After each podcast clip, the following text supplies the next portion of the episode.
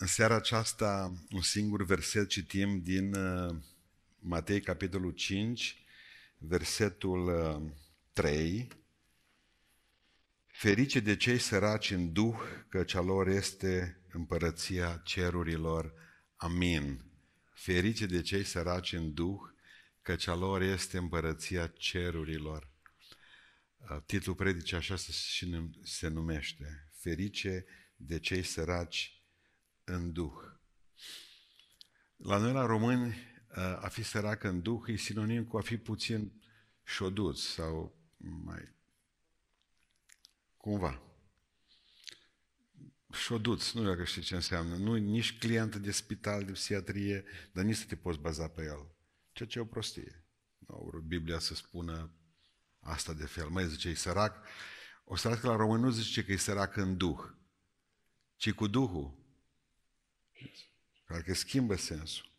În seara aceasta începem, dragilor, cele opt fericiri pe care le găsim aici în Matei, uh, sau binecuvântări. Cuvântul limba greacă este Macarios, de acolo vine cuvântul Macarie. Uh, cuvântul acesta care spune fericit. Macarie înseamnă fericitul. Ferici, ferice. Aici sunt opt fericiri și primele patru dintre ele sunt uh, în legătură cu atitudinea noastră față de Dumnezeu și celelalte patru sunt în legătură cu uh, atitudinea noastră față de oameni. Deci patru sunt uh, uh, pasive și personale și patru sunt active și sociale, au de face cu lumea aceasta înconjurătoare noastră. Și spuneam că lumea își dorește ca să, toți își doresc să fie, bă, așa ne urăm unii la alții, să fim fericiți fii fericită, fii fericit. Și am spus că pentru noi ideea asta de fericire, pentru fiecare, cred că există o grămadă de definiții la ce e fericirea. Și eu cred că fiecare om are, până la urmă, propria sa înțelegere cu privire la fericire. Ce e fericire? Spune, știți povestea asta, spune că la un moment dat un împărat a vrut, care era tot timpul nefericit, dacă ați auzit că există și oameni în aceștia care sunt tot timpul nefericiți, o hotărât ca să devină fericit. Și un învățat de la el o zis că uh, numai atunci dacă îmbracă o cămașă de om fericit, va fi fericit. Și a zis, împăratul, faceți în rost de o cămașă de om fericit. Și a dat poruncă în toată țara și s-a dus să caute și a găsit un tip care fluiera vesel și toți vecinii au spus, mă, ăla e singurul fericit din sat. Era singurul fericit din împărăție. Și au venit la împărat și au zis, împărate, zice, am găsit omul. E vesel tot timpul, uh, fluieră, relații bune cu toată lumea, nicio boală, nu doare măselele, nu e surat. Uh, bun. Și zice împăratul, cămașa? N-are. N-are. N-am putut să... N-am putut să ducem că n-avea cămașe pe el, numai un cojoc, iarna, în sfârșit.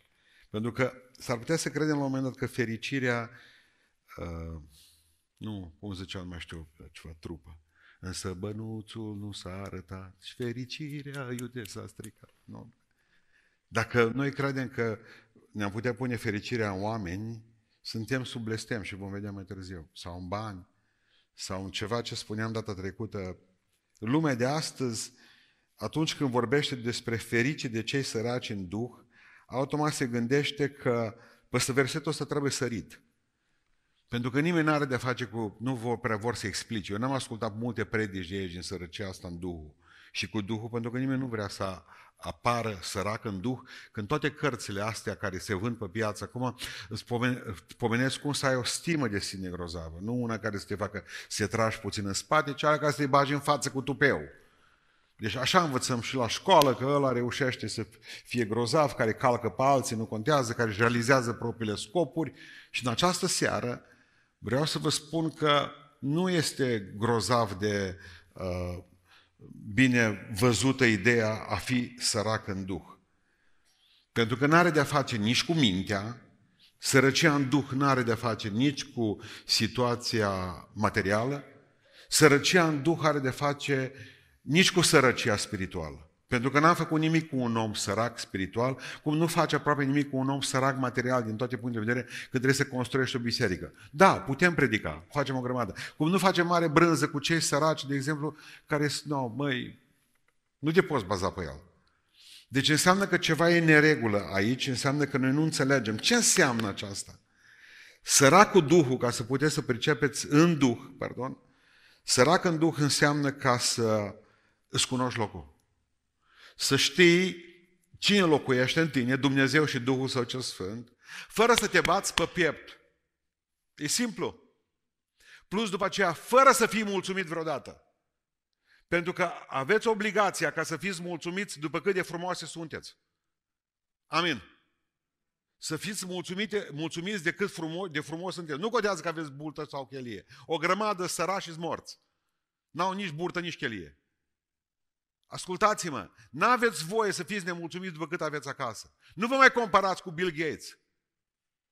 Comparați-vă cu cei care n-au ce mânca. 5.000 de copii mor de foame fiecare zi pe glob. Copii, nu vorbim de oameni mari aici. Aici nu vorbim, dragilor, nu discutăm despre, despre uh, ideea aceasta a noastră tipic românească de a fi mereu nemulțumit. Dar Dumnezeu folosește nemulțumirea în lucrurile spirituale și asta înseamnă la un om să fie sărac cu Duhul, în Duh. În ce sens? Să spună niciodată n-am făcut destul, destul pentru Dumnezeu. Niciodată nu mă rog destul, niciodată nu postez destul, niciodată nu iubesc destul, niciodată nu mă duc la biserică destul. E o sărăcia mea. Pricepeți?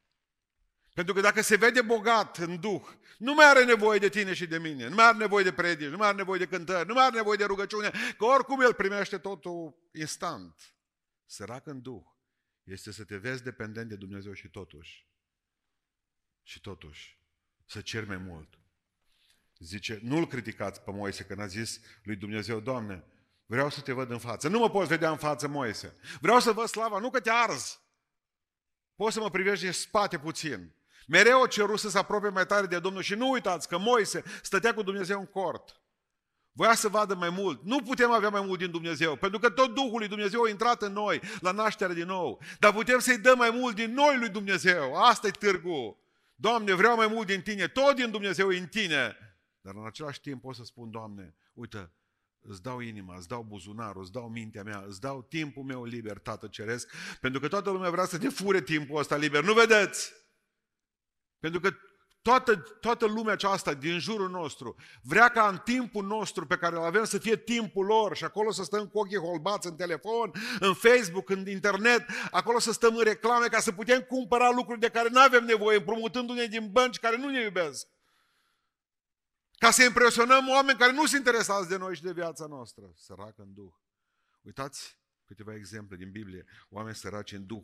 Vai de mine, zice Isaia, dar trebuie să-L vadă pe Dumnezeu. Vai de mine, cel mai mare proroc și-ar fi făcut poză toți cu el, îl băgau în comitet toți, era omul de bază împăratului Ozia. Vai de mine când s-a întâlnit cu Dumnezeu, că sunt un om cu buze necurate și locuiesc în mijlocul neam cu buze necurate. Vai de mine, cu toată profeția mea, vai de mine, cu, toată, cu tot numele meu bun pe care l-am pe lângă împărat. Vai de mine cu tinerețea mea, că era tânăr atunci pe vremea aceea.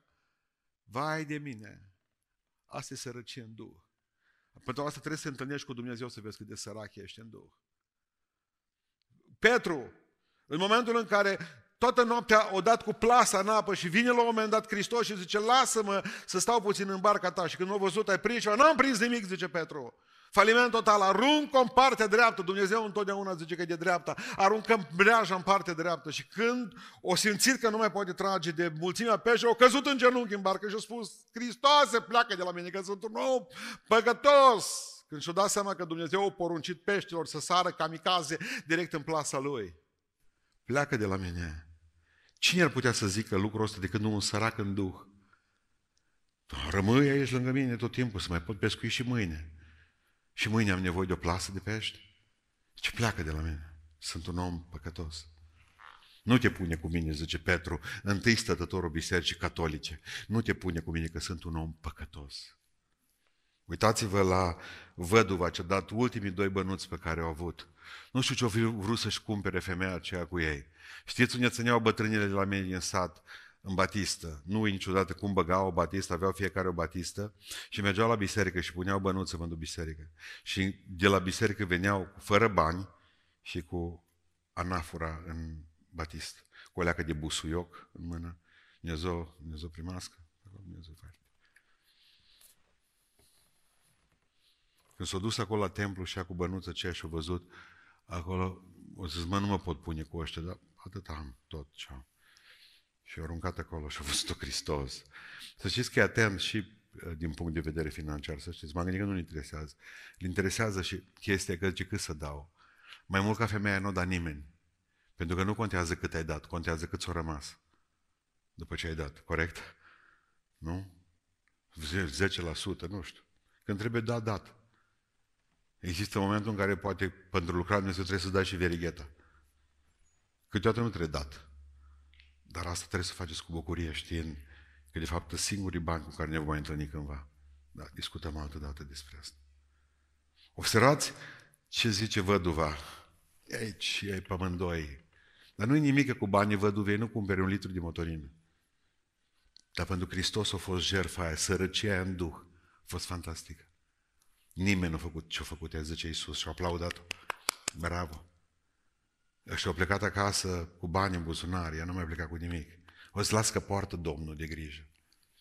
Aduceți-vă aminte de Daniel, de David, vă rog să-mi iertați.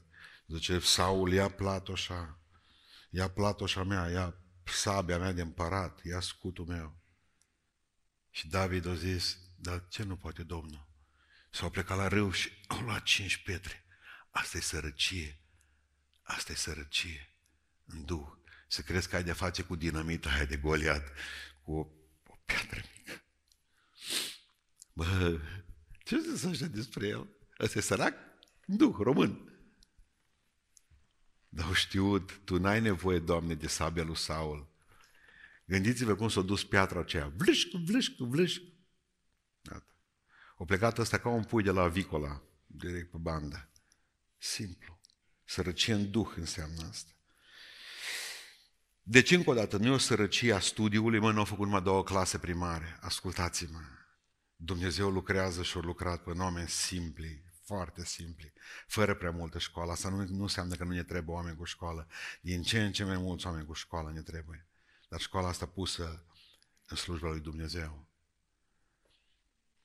Nu-i sărăcia studiului, nu sărăcia banilor, nu-i sărăcia minții, nu-i sărăcia asta spirituală.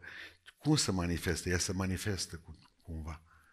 Sărăcia în Duh se manifestă în primul rând prin zdrobire. Și ce spune Luca în 20, 17 cu 18? Piatra pe care o lepădat o zidare a ajuns să fie pus în capul unghiului. Și acum ascultați. Oricine va cădea pe piatra aceasta va fi zdrobit de ea. Și cei ce vor, peste care vor cădea piatra aceasta vor fi spulberați. Nici cum nu-i bine. Nici să cas pe piatră, nici să cas sub piatră. Și totuși aici suntem toată ziua. Știți unde? În tească. Astăzi îți eu, mâine tu, mâine ai tu o informație, sună telefonul, vine cineva și vine cu două la tine. Ești în tească, între pietre. Și așa face Dumnezeu cu noi, exact cum să culeg, stru, cum să culeg trandafiri în Bulgaria, pentru parfum. Se spune că cel mai frumos parfum de trandafiri, nu din Valea Trandafirilor din Bulgaria, undeva pe lângă Balcic, unde am avut și noi un casteluș. Ideea este că se culeg noaptea, pentru că atunci le rămâne mirosul puternic. Întotdeauna Dumnezeu își culege florile noaptea. Să miroși frumos. Și atunci când vine noaptea peste tine și când îți pleacă bucuria, s-o duci dintr-o dată, când în mijlocul zilei se face noapte, când te simți părăsită și părăsit, când vezi că nu mai ai scăpare nicăieri, nici în stânga, nici în dreapta, est, vezi, nord, nimic, în clipa aceea trebuie să înțelegi că Dumnezeu umblă la petalele tale. Dumnezeu vrea să devii parfumul Lui. Niciodată Dumnezeu nu a lucrat cu mine decât așa. M-a pus jos și m-a călcat ca pe struguri. Și atunci am știut că are ceva de lucru cu mine. Pentru că Dumnezeu vrea ca oamenii Lui să fie zdrobiți. Dumnezeu vrea ca să nu mai fie în noi nicio umbră de altceva decât de tească. Și omul zdrobit trăiește să-L înalți întotdeauna pe Hristos. Cum spunea Pavel, pentru mine a trăi este Hristos. Întotdeauna să se vadă Domnul. Întotdeauna să fie vizibil Hristos. Nu eu. Omul acesta care e zdrobit nu se concentrează pe propriile dorințe, ci pe dorințele și pe nevoile altora. Întotdeauna voi, apoi eu. Întotdeauna Dumnezeu, apoi eu. Întotdeauna voi, apoi eu. Adică acolo e telefonul liber. Ai nevoie de mine? Ai nevoie de mașina mea? Mă, și eu am program. Și eu visez câteodată, abia aștept să ajung acasă, mi picioarele umflate, mă pun, dau drumul la veioză, vlâș, deschid cartea. Și sună telefonul. Hai că moare baba. Dă-mă chinui să vedem care baba e aia.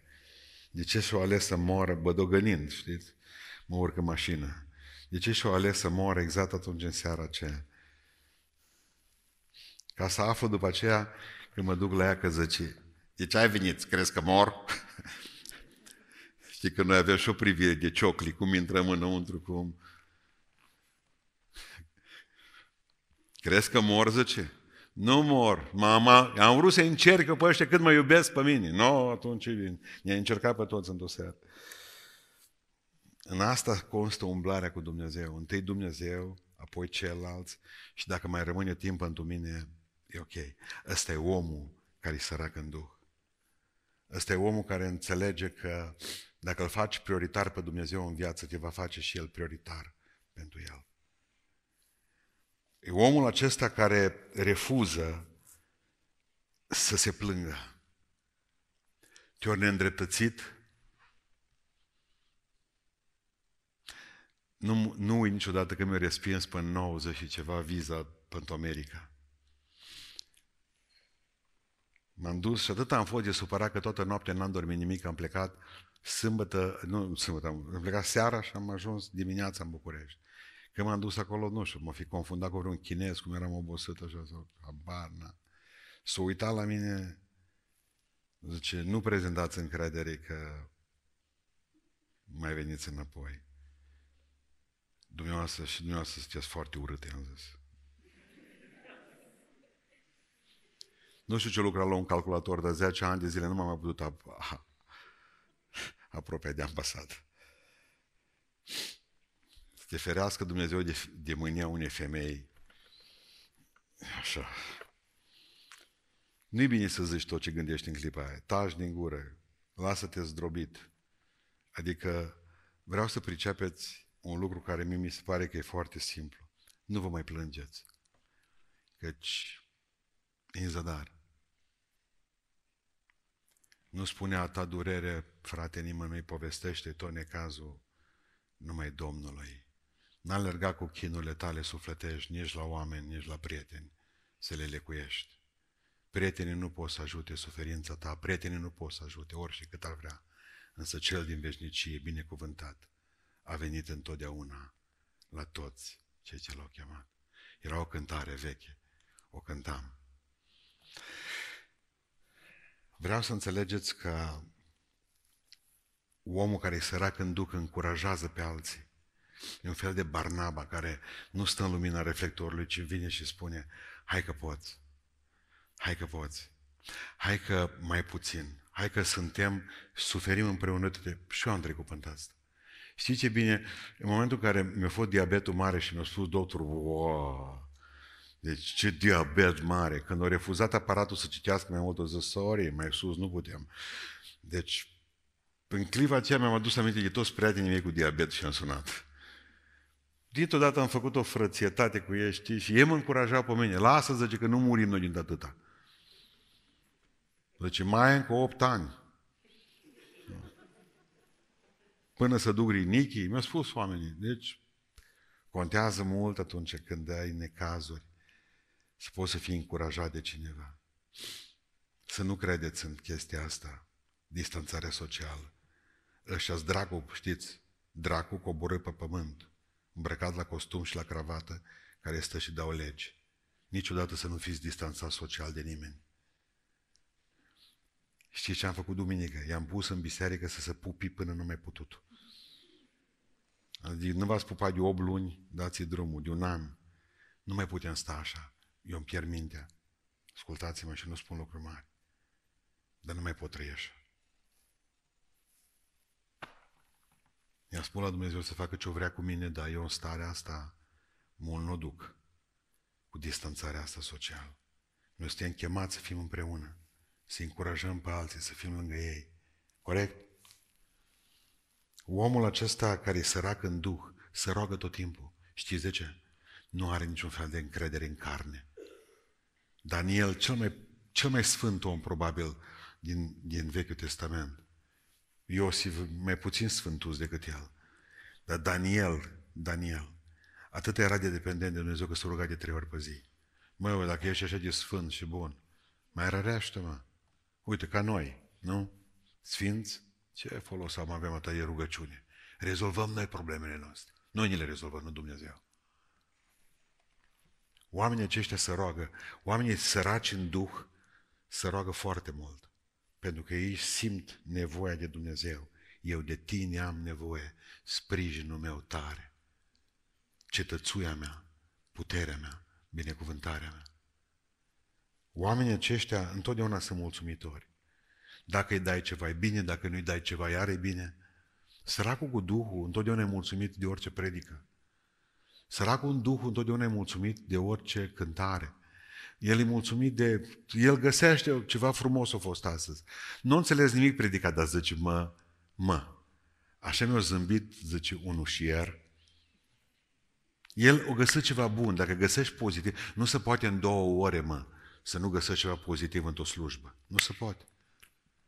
Săracul în Duh exact asta face.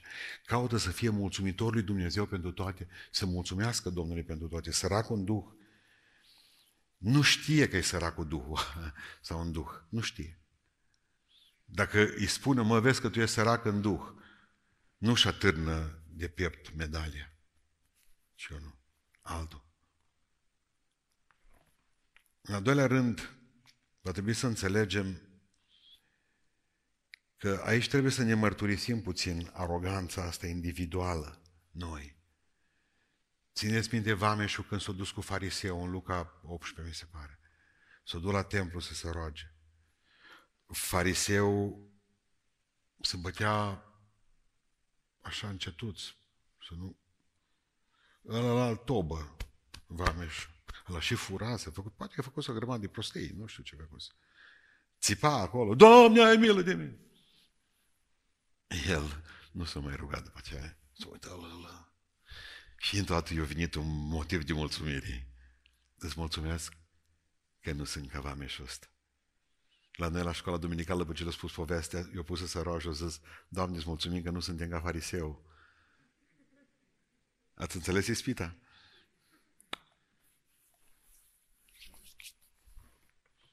Adică trebuie să înțelegem în această seară, în această după masă, că oamenii aceștia se văd umili și nu numai că își mărturisesc vina lor personală, mărturisesc și vina colectivă.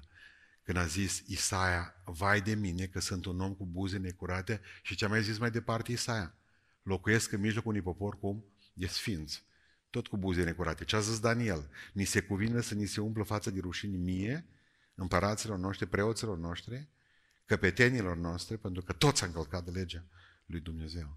Deci omul care e sărac în duh, că dacă n-ai vedea vina colectivă, nu te-ai ruga pentru țara asta și nu te-ai ruga pentru Oradea. Dacă când te vezi pe tine sărac în duh, te rogi pentru Oradea, pentru că 100% ai cel puțin 10 persoane care o să meargă în iad pentru că tu taci din gură. Rogă-te. Rogă-te pentru ei.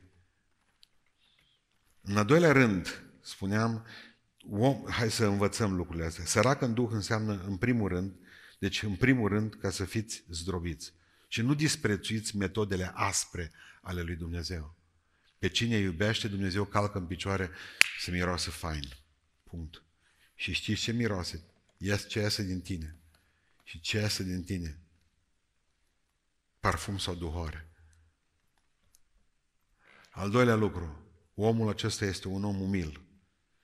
Cel sărac cu Duhul are și umilință. Dar nu falsa umilință. Am învățat la psihologie că sunt două feluri de mândrii. Există mândria păun.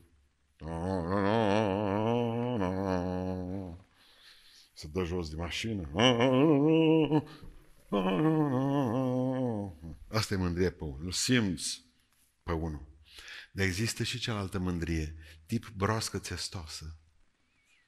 Pacea lui Iisus, frate, stați, carapaci. Hai de face cu un sfânt. Atât îți dă numai deget. El era, el era din distanța socială de 50 de ani. Pace. Numai atâta să distanța cu mine și îndudea. Să nu cumva să-și vrângă mâna. A venit o femeie la noi, mai în vârstă, la biserică, să cânte la chitară. Să cânte la chitară. Eram pastor tânăr atunci. Noi am invitat-o. Noi am plătit drumul, i-am mai dat ceva. I-am...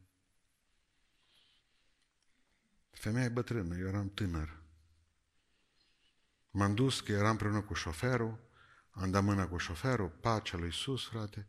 Când să dau mâna cu ea, zice, eu nu dau mâna cu bărbați. Eu am vrut să săr pe chitară în clipa aia. Am vrut să fac ceterii din ele mai mici. Bă, dar până n știut, mă, Sfânta Sfintelor, dar nu mă mai apropia de ea să nu se pângărească.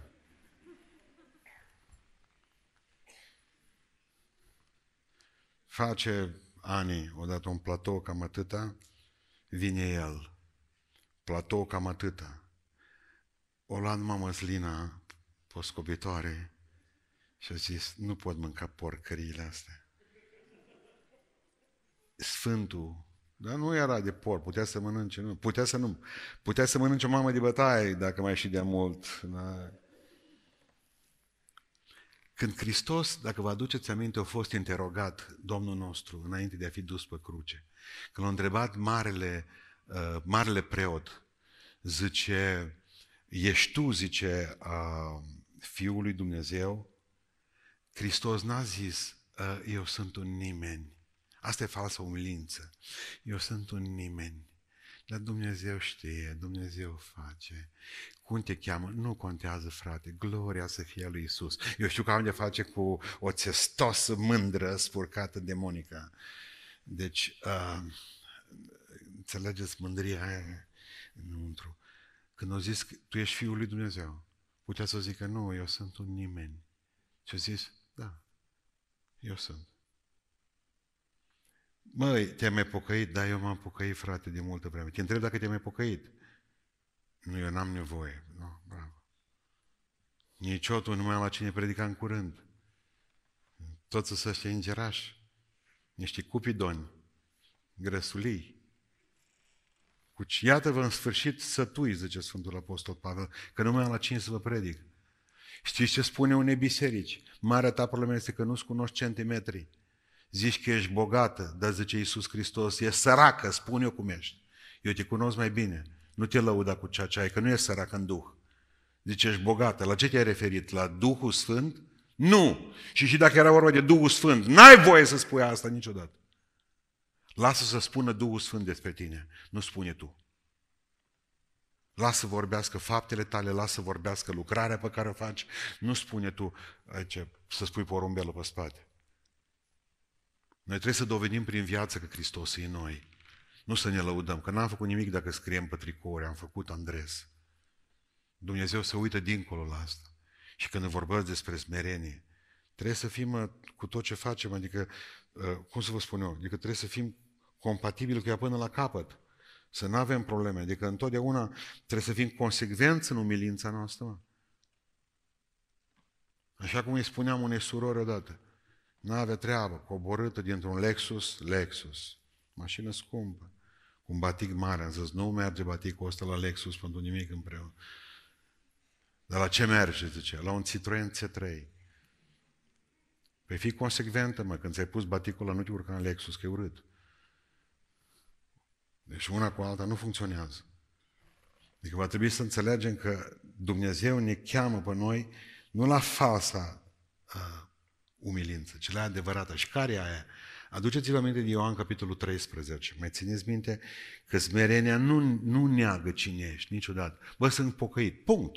Și cu asta am terminat. Ai ceva împotriva mea? Că sunt curios să văd ce e problema. Nu zic, dar ești creștin, dar știi, Domnul. Păi dacă tu nu știi, păi atunci ce să faci pe ăla? Îl întreabă ăla pe Domnul? Deci ăla vrea ca să vorbească cu tine despre Hristos, dar tu îi spui lui că știe Domnul. De el nu cu Domnul în clipa ce are treabă, cu tine are, de la tine vrea să audă ceva. Și vine Iisus Hristos și vine în fața ucenicilor că voiau să știe cine are locul întâi acolo la masă.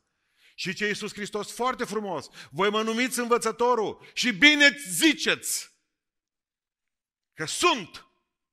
Nu negi cine ești. A negat cine ești e boală psihică.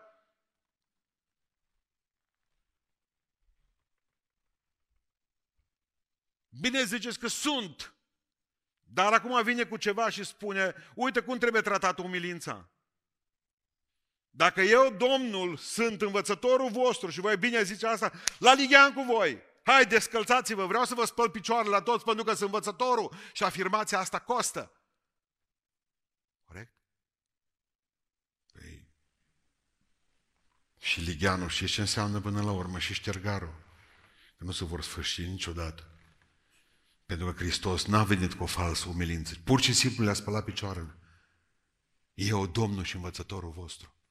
Și mă gândeam la el, dacă știi că mai, el știa că mai are câteva ore pe pământul acesta până va fi pus pe cruce.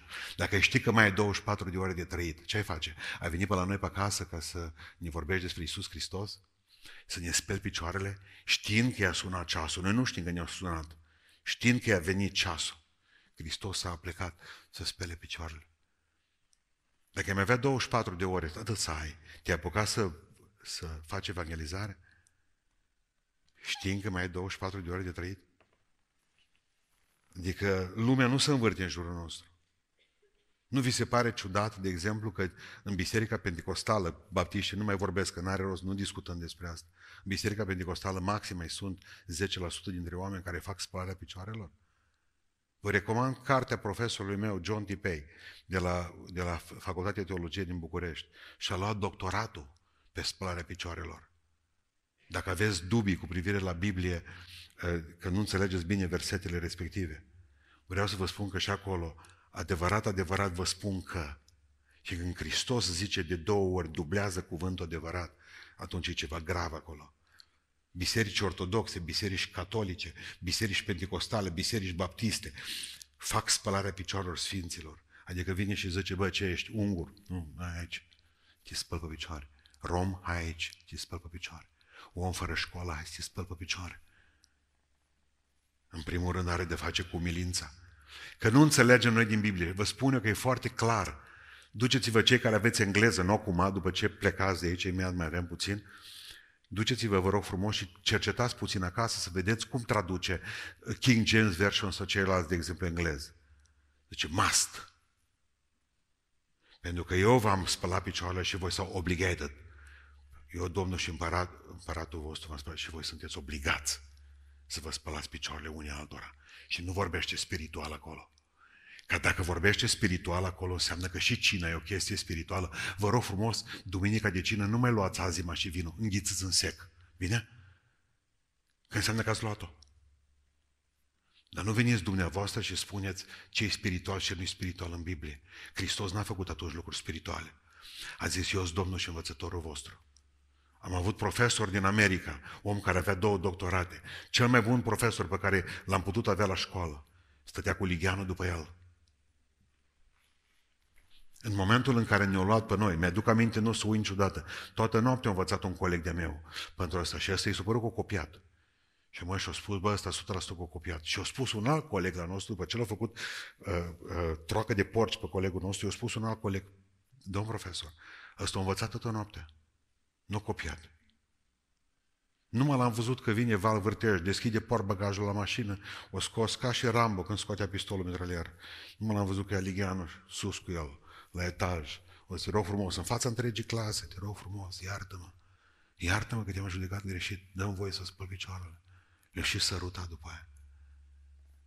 Ești profesor universitar, că ai două universități, două doctorate. Asta e umilința adevărată, nu aia care... Aia. Vezi că dă mâna cu un sfânt, zice că te bine. Hai să-mi fac și o poză, mă. să imortalizăm momentul. Și găsim noi tot felul de motive de sfințerii, de sfințerii. Dau mâna cu un sfânt, de ce? Când îl aud că zice, frate, am nouă prunci. Serios, mă? Pentru asta e sfânt? Tu n-ai nevoie de jertfa lui Hristos, că tu ai făcut nouă prunci. Nu, nu, nu. Nici dacă v-ați dat trupul să fie ars, așa la foc mic, pe grătar să fiți puși. Noi tot prin jertful lui Hristos suntem mântuiți. Și vreau să vă spun că și în necazul cel mare, nu prin sângele vostru veți fi mântuiți, tot prin Harul lui Hristos. Și o să vă spun ceva, și cei despre care vorbește evrei, că n-a fost lumea vrednică de ei, că au fost dați la fiare. Tot prin Hristos au fost mântuiți, nu prin fiare. Smerenia adevărată este, deranjează firea. Și atunci firea noastră pământească țipă și spune, spălarea picioarelor pastor e un act E biblic, e unul dintre cele mai biblice acte care pot să existe. Și vă spune unul, fără fals, umilință sau ceva, care o spăla la picioare, dacă n-am spălat eu la fratele Varga, el numai la mine voia să le spele. Păstorul.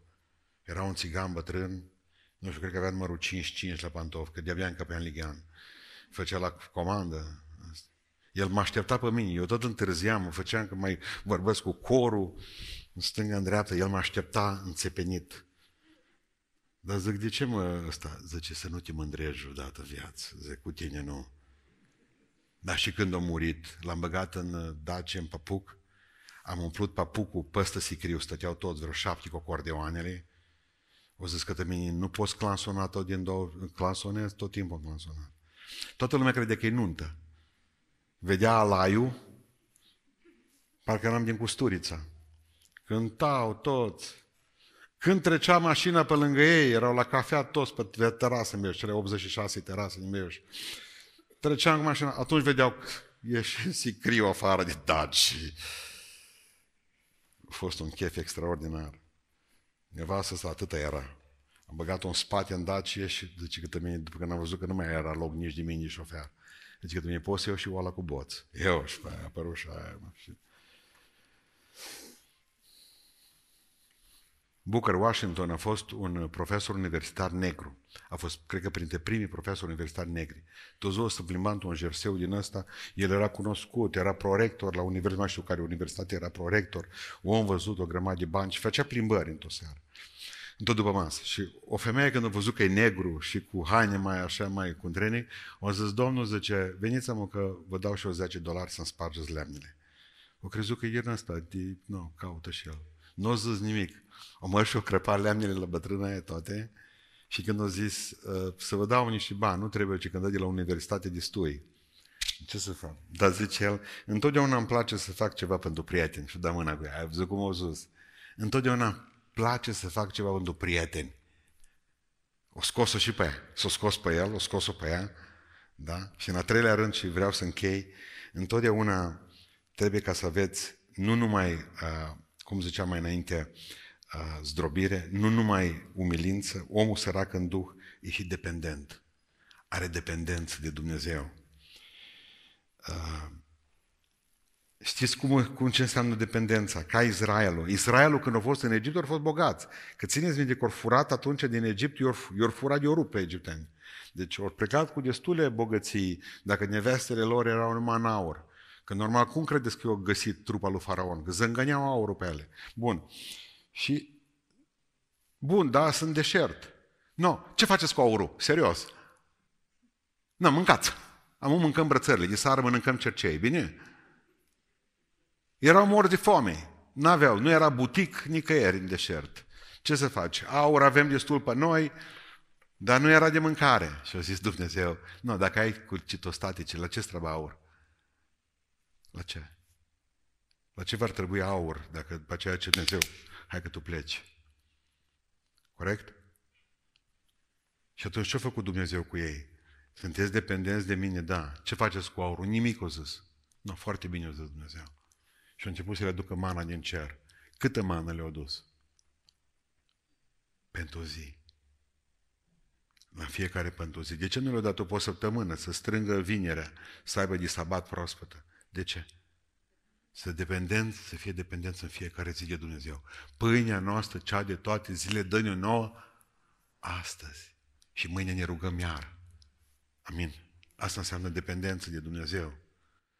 În al doilea rând, va trebui să înțelegeți că dependența de Dumnezeu înseamnă nu numai că nu aveți necazuri. Nu puteți fi dependenți de Dumnezeu doar că nu vă ies analizele. De aceea vin în încercări pentru noi, pentru că Dumnezeu ne vrea dependenți de El. Pentru că lumea promite o grămadă de fericire, dar n-are. Deșertăciunea deșertăciunilor, spunea Ecleziastul. Am crezut, zice, că banii mei pot să-mi rezolve fericirea. Nu m-au făcut fericit. Mi-am cumpărat livez și mi-am sădit pominele și am făcut o grămadă, mi-am făcut case, palate. N-am fost fericit. Am fost după ce am zis, mă, nu materialul, ce trebuie să facem? Trage iarbă, dă pe el botanice. Mi-am înveselit, zice, mi-am înveselit trupul cu vin și cu aceea. N-am fost fericit, după ce tot drogat am fost și beat. Bun, în femeile, în femei gata, am găsit fericirea. O avut. Numai gândiți-vă la el că avea o mie de socre. O mie de socre. Socre. Da? O fost fericit? Și ce-o zis? Păi, uitați-vă la el ce scrie în, în, în, în, în Ecleziastul. E manualul ateistului, parcă. E omul a omului fără Dumnezeu, pierdut. N-are rost, zice, să mai luptați pentru lumea de dincolo, asta e mizerabil oricum, uite-te că Dumnezeu nu ne mai iubește, că toți merg în același loc, nu mai are nimic din toată asta. De ce? O căuta fericirea pe planeta greșită, în lucrurile greșite. Nu, nici vorba.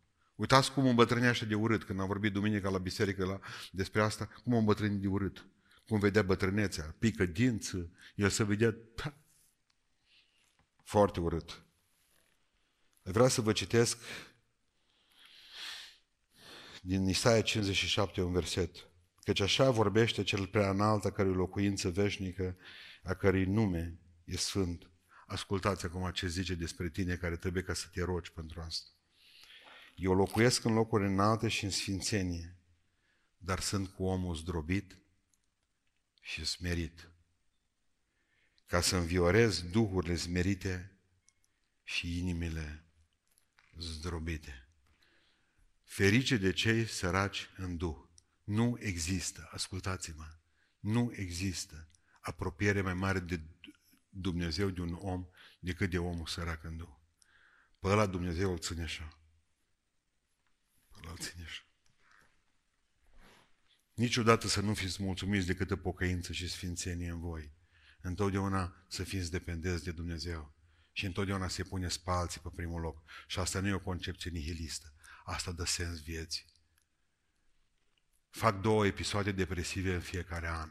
Mai ales mă apucă iarna când începe să facă ziua mică și mai am una în toamnă, când se duce vara, aia e puternică întotdeauna ies afară atunci când caut de lucru.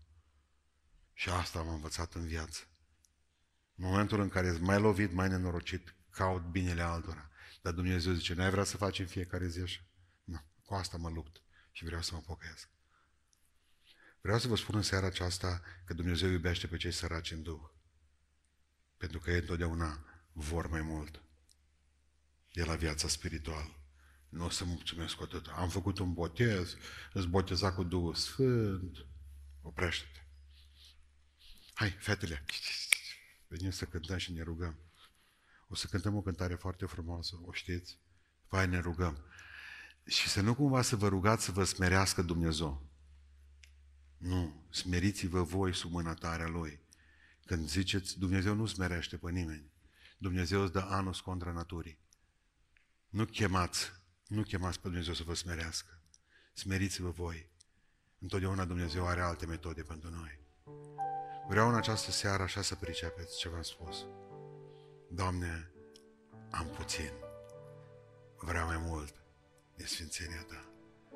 Mă rog puțin, vreau să mă pot ruga mai mult. Iubesc puțin, ajută-mă să iubesc mai mult. Ajută-mă să te iubesc pe tine mai mult, să iubesc frații mei mai mult. Nu sunt o mamă bună, nu sunt un soț bun. Nu sunt fiu de săvârșit. Schimbă-mă, Tată. Apropie-mă de tine. Nu căuta, căuta să fii sofisticat. Știți de ce a murit Biserica Ortodoxă? De 2000 de ani nu mai ținut pasul cu schimbările. au rămas într-o, cum să vă spun, într-o slujbă foarte sofisticată. Greu de înțeles pentru generația asta de tineri. Așa fac baptiștii și catolici și pentecostale. Fiți simpli. Căutați simplitate pentru că există disciplina simplității. Noi credem că impresionăm pe oameni dacă venim cu ceva grozav la ei. Dar cele mai frumoși cercei sunt cei făcuți din cireasă. Să nu uitați asta. E atât de simplu să fim fericiți. E atât de aproape fericirea. Hai! Nu doresc decât să fiu un simplu om Și să fiu plăcut înaintea ta Cântați și voi. Dacă cei din jur m-ar părăsi Tu rămâi mereu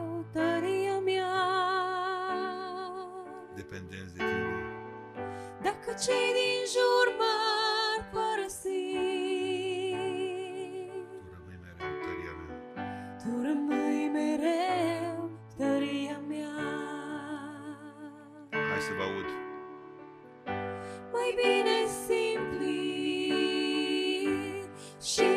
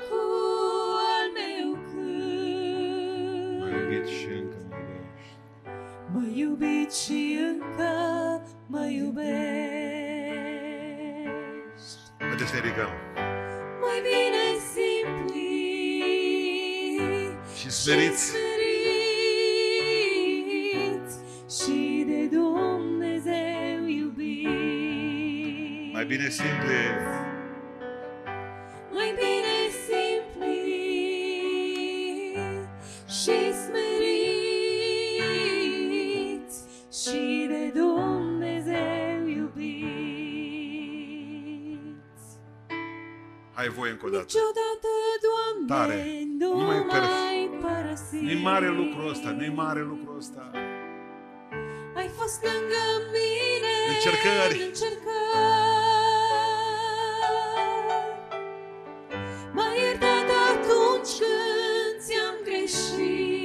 Asta e sărăcie în duh.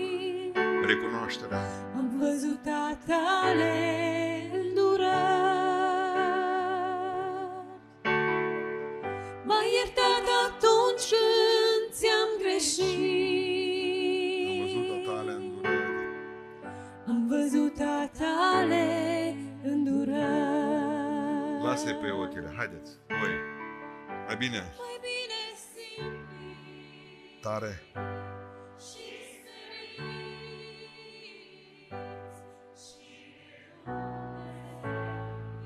Și Și încă o dată. Mai bine simplu. Mai